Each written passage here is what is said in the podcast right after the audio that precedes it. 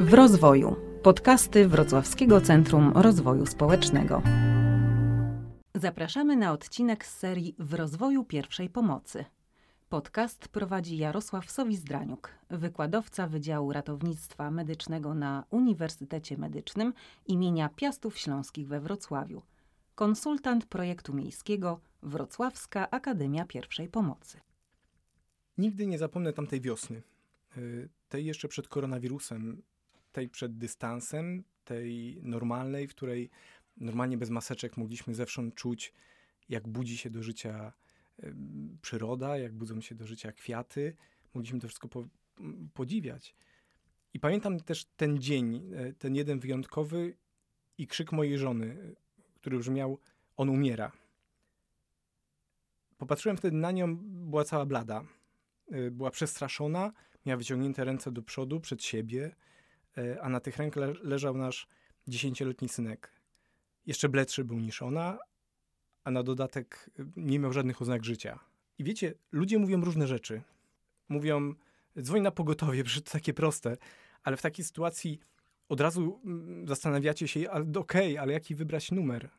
Nawet bardziej błahe rzeczy. Gdzie jest telefon? E, jak odblokować ekran, bo przykładany palec do cisku palca w ogóle nie działałby, cały spocony i w ogóle nawet nie, nie można znaleźć tego miejsca. Inni ludzie mówią, ratuj za wszelką cenę. Y, no okej, okay.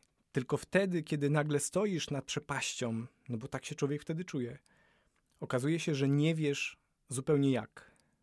I w tym ułamku sekundy oddajesz swój los w ręce dyspozytora pogotowia ratunkowego, z którym z tobą rozmawia. Oddajesz swój los swoich bliskich, załodze ambulansu, a nawet kierowców, którzy e, no, czasami przez brak kultury jazdy blokują drogę pędzącej na sygnale karetce, bo myślą, że to jest jakiś błahy, nie wiem, przewóz, może badania laboratoryjne. Ale nie do końca musi tak być. Bo to, co się wydarzyło tamtego dnia, musiałem później odtwarzać sobie z pamięci przez kilka dni, myślę. E, próbowałem to wszystko posklejać.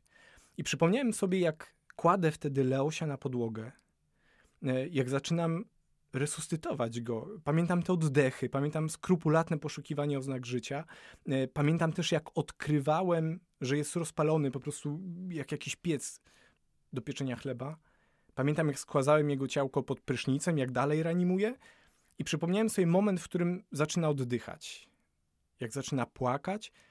Widzę na twarzach moich bliskich pomieszane uczucia z jednej strony przerażenia, ale też wielkiej radości, że no udało się, super. I wiecie, w tym wszystkim dopiero po kilku dobrych minutach przez drzwi wbiegają ratownicy. To, co zrobiłem tamtego dnia, to był odruch, to było coś, co było wyłączone ze świadomości, dlatego musiałem sobie to przypominać. E, wszystkie te rzeczy musiałem sklejać na nowo. Dlaczego mogłem sobie na to pozwolić? Bo wiele razy praktycznie ćwiczyłem podobne sytuacje na manekinach, bo byłem na wielu szkoleniach, wiele osób przygotowało mnie do tego, żebym posiadał pewne odruchy, żebym miał pamięć mięśniową. I w tej sytuacji, kiedy rzecz dotyczyła no, bardzo bliskiej mi osoby, mogłem działać, a nie myśleć, no bo myśli w tym momencie, e, gdzie są? No, to jest jeden, e, jeden wielki mętlik w głowie, jedna wielka rozpacz. Dlatego pierwsza pomoc, o której teraz sobie mówimy, to nie jest slogan, taki wiecie, że wszędzie ta pierwsza pomoc, pierwsza pomoc. To nie jest kurs BHP, y, który trzeba odbębnić, na który trzeba pójść. Y, to są niesamowicie ważne umiejętności, które być może dadzą życie Twoim bliskim, być może dadzą życie Tobie, być może komuś obcemu, obojętnie, ale dadzą życie drugiemu człowiekowi. Ludzie mówią: Nie ruszaj, bo zaszkodzisz. E, dlaczego tak mówią? Bo tak jest wygodniej. Wygodniej jest przekazać odpowiedzialność i zrzucić ją z siebie. Nie trzeba się wtedy starać. E, bo ktoś coś gdzieś, byle za mnie. Ktoś coś to zrobi. Osoba, która nie oddycha, to dla mnie osoba, która nie żyje. I teraz tak, no, czy mogę zaszkodzić zmarłemu, rozumiecie? No wiadomo, że nie. nie. Nie da się zaszkodzić osobie, która nie żyje. Można jej tylko i wyłącznie pomóc i y, wtedy mogę uratować jej życie, ba nawet przywrócić do życia, no bo y, ja pamiętam takie jedno wydarzenie, na którym prowadziliśmy szkolenie i nagle podchodzi do mnie nastolatek i mówi tak – słuchaj, to wy robicie tu jakąś magię, bo to jest przywracanie do życia. To nie jest ratowanie życia, to nie jest jakaś pierwsza pomoc, ale to jest po prostu przywracanie do życia. No i sobie myślę, no w sumie tak jest i myślę, że za tym poszedłem, no bo mm, powiedzenie udzielałem pierwszej pomocy to nie jest określenie właściwie, e, które w pełni oddaje to, co robisz, nie? No bo jak człowiek nie oddycha, to te uciskanie klatki piersiowej, użycie defibrylatora po prostu go ożywia, sprawia, że on ma dalszą szansę na życie, dajesz mu szansę właśnie udzielanie sobie pierwszej pomocy do tego, żeby on mógł żyć.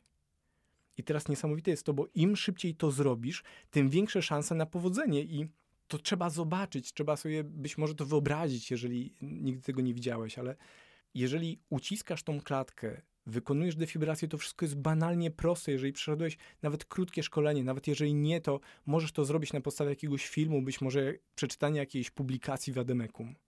Ale te twoje działania mogą doprowadzić w ciągu kilku minut do tego, że człowiek otwiera na nowo oczy jeszcze nie ma pogotowia ratunkowego, ale on otwiera oczy i mówi: Okej, okay, nie wiem, co się stało, dlaczego w ogóle mam odsłoniętą klatkę piersiową, dlaczego mnie tu wszystko boli, ale ten człowiek zaczyna na nowo życie. I on nie ma pojęcia, że jeszcze przed chwilą był jedną nogą w grobie i tylko dzięki tobie on żyje. Wyobraź sobie, że leży człowiek pod autem, może pod tramwajem, nie wiem, yy, i ucieka z niego życie z każdym mililitrem krwi. Teraz tak, czy na pewno jak go ruszysz, jak zaryzykujesz to, że będzie skazany chociażby na wózek inwalidzki, czy zaszkodzisz, ofiarowując mu no, dalsze życie, no bo go stamtąd wyciągnąłeś i zatamowałeś krawienie. No, ludzie mówią, zaczekaj na karetkę. No tak, ale to zwykle dobrych kilka minut. Y, a dzisiaj, tak jak mamy mm, pandemię, mamy niewydolność opieki systemu y, opieki zdrowotnej, to okazuje się, że to jest nawet kilkadziesiąt minut. Poza tym nawet w idealnym systemie, zanim odblokujesz telefon, zanim wykręcisz numer, zanim połączysz się z dyspozytorem, zanim on z tobą porozmawia o tym, co się stało, gdzie jesteś, zanim dotrze informacja do zespołu ratownictwa medycznego, zanim oni włączą silnik, otworzy się ich brama i wyjadą do ciebie, to mija naprawdę kilka minut, zanim oni dopiero są w drodze. To nie jest tak, że oni natychmiast pojawią się po twoim telefonie. W tym czasie poszkodowany tak naprawdę może liczyć tylko i wyłącznie dla ciebie. Spróbuj teraz pomyśleć o kimś ważnym dla ciebie. Kimś, kto jest dla ciebie naprawdę ma wartość. I teraz zobacz, w czasie posiłku, który świętujecie razem, ta osoba zaczyna się dławić. Może kawałek mięsa, może gruszka, może orzech, nagle zupełnie zatyka jej drogi oddechowe. Czy chciałbyś powiedzieć, duś się spokojnie, bo pomoc jest w drodze? No nie, właśnie to w Twoich rękach jest to, żeby, nie wiem, uderzyć między łopatki, żeby, żeby zadziałać, żeby to ciało obce wyleciało na zewnątrz, a Twój bliski mógł z powrotem oddychać. W tym momencie może on liczyć tylko na Ciebie. I chciałbym to podkreślić, chciałbym, żebyś to naprawdę zrozumiał, że to właśnie Tym jest pierwsza pomoc.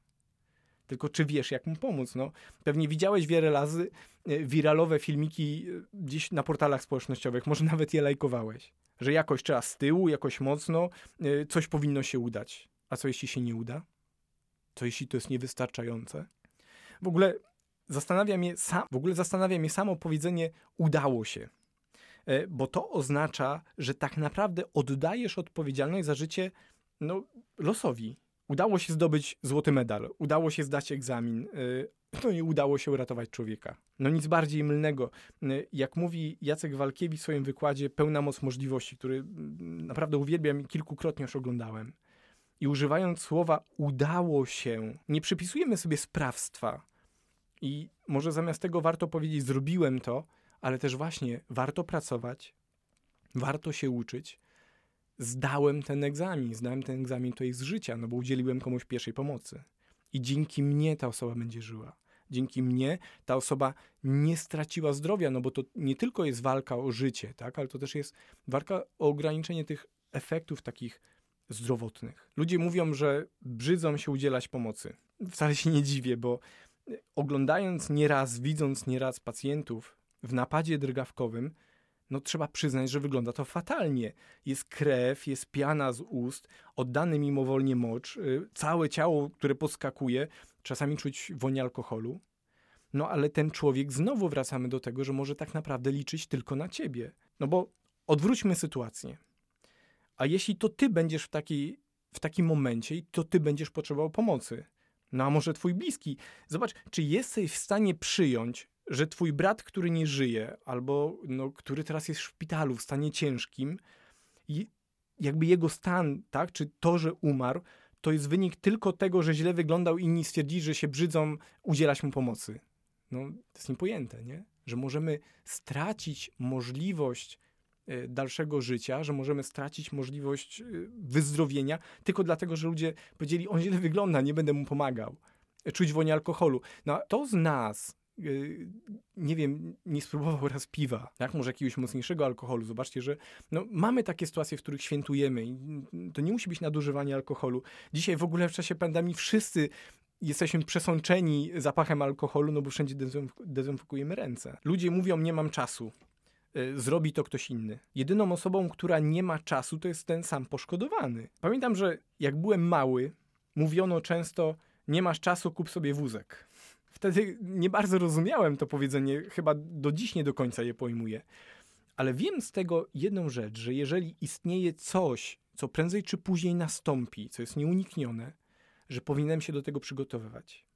Wiem, że powinienem wziąć za to odpowiedzialność. Kilka miesięcy temu, już nie pamiętam dokładnie, y, to dziś było w okolicy wakacji, zadzwoniła do mnie znajoma i mówi: Wiesz, Jarek, jestem w ciąży i wkrótce będę rodziła.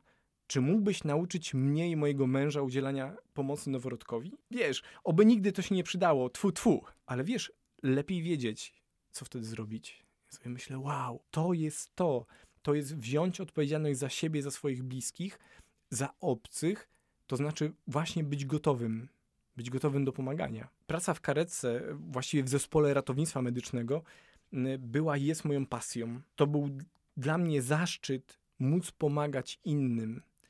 Ale to też były momenty, w którym no, życie gasło i z czasem myślę, że trochę się z tym pogodziłem. Jakby zrozumiałem, że, że taka jest kolej rzeczy ale do tej pory nie mogę pogodzić się z jednym faktem, że wiele osób, szczególnie tych młodych, tych, którzy, no, jak to się mówi, przed którymi jeszcze całe życie, wiem, że oni mogli żyć, a umarli tylko dlatego, no, że ludzie mówią, że zaszkodzę, że brzydę się i tak dalej.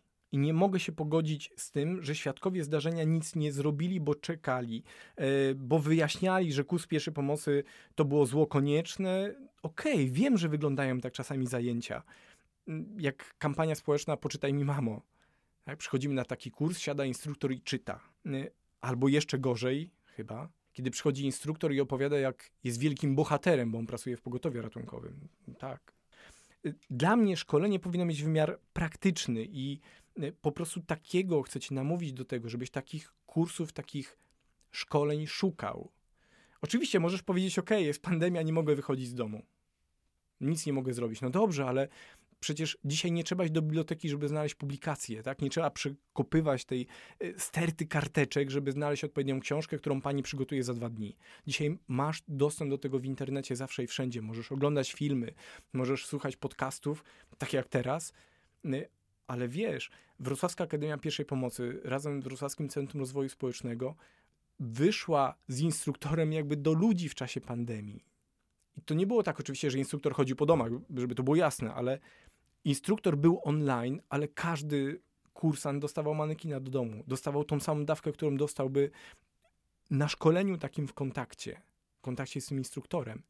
Więc nie jest to wytłumaczeniem, że Boże, jest pandemia, koniec, niczego się nie nauczę. Nie, ty ciągle możesz tego szukać. No właśnie, ta pandemia.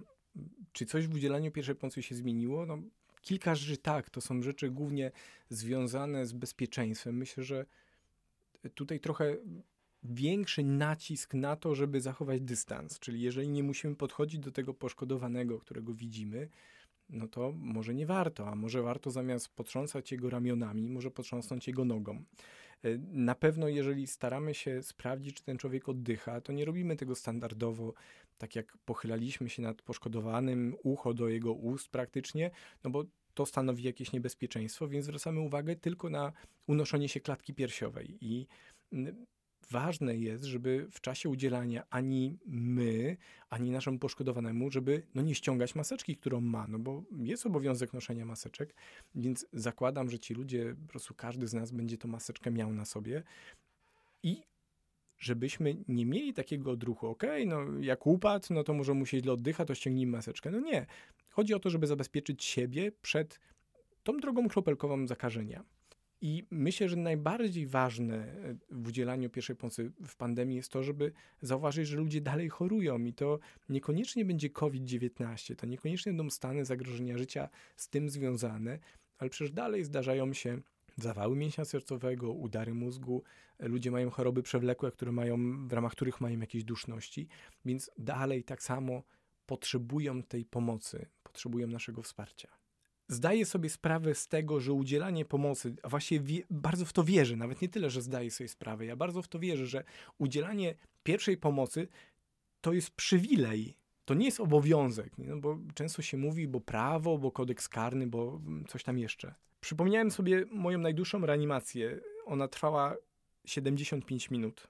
I co ciekawe, ona zakończyła się pełnym sukcesem, dlatego że zaledwie po kilku dniach ten pacjent opuścił szpital na własnych nogach. Ale to nie było możliwe dzięki mojej wiedzy, lekom, z którymi przyjechałem w karetce, tak, czy sprzętowi medycznemu, który ze sobą wziąłem. Ten człowiek żyje dzisiaj tylko dlatego, że pomoc była udzielana od samego początku przez osoby, które no, widziały, jak on upada, widziały ten moment, kiedy jego serce przestało bić i natychmiast zareagowały. Nie bały się tego zrobić, nie patrzyły na innych, nie czekały, aż ktoś inny to zrobi, tylko zaczęły uciskać klatkę piersiową i czekały na przyjazd pogotowia ratunkowego.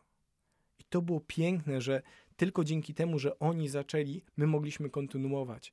I za kilka dni ten człowiek był znowu do swoją rodziną, mógł wrócić do pracy. Wiesz, gdy wracam myślami do, tamten, do tamtego wiosennego dnia, o którym opowiadałem na początku, to myślę sobie, że mogłem być z dala od domu, i stąd wiem, jestem pewny, że wtedy moja żona przejęłaby jakby te działanie. Jestem pewny, że ona by sobie poradziła, bo też była przygotowana, przygotowywana na takich kursach, jak pomagać drugiemu człowiekowi. Dlatego wiem, że każdy bez wyjątku powinien posiadać te umiejętności.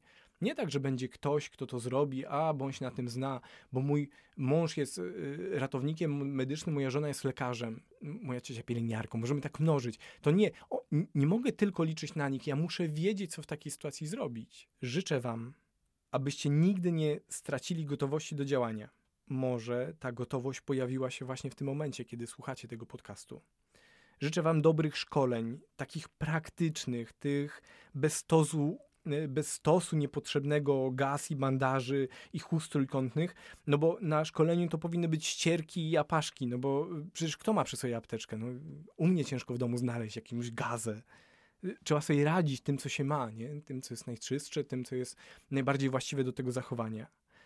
I życzę Wam, żeby te umiejętności nigdy, ale to nigdy Wam się nie przydały ale jeśli będziecie w sytuacji zagrożenia, życzę, żebyście doświadczyli tej radości z walki o ludzkie życie, a w szczególności uratowania czegoś życia. Bo dobrze jest wziąć odpowiedzialność za siebie, za swoich bliskich, za drugiego człowieka i dobrze przekuć tą pierwszą pomoc, która jest tylko i wyłącznie sloganem, na działanie, na to, żeby być gotowym do pomagania drugiemu człowiekowi, bez względu na to, jak wygląda, bez względu na to, gdzie to się stało, a żeby mieć odruch, żeby nie szukać w głowie, Boże, na której stronie to było, tak, że zaliczać test ABCD. Nie.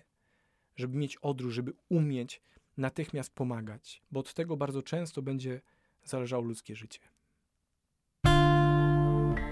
Dziękujemy za wysłuchanie podcastu i do usłyszenia w kolejnych odcinkach. Podcastów w rozwoju możecie słuchać na ośmiu platformach, w tym Spotify, Anchor, Google Podcast i Castbox.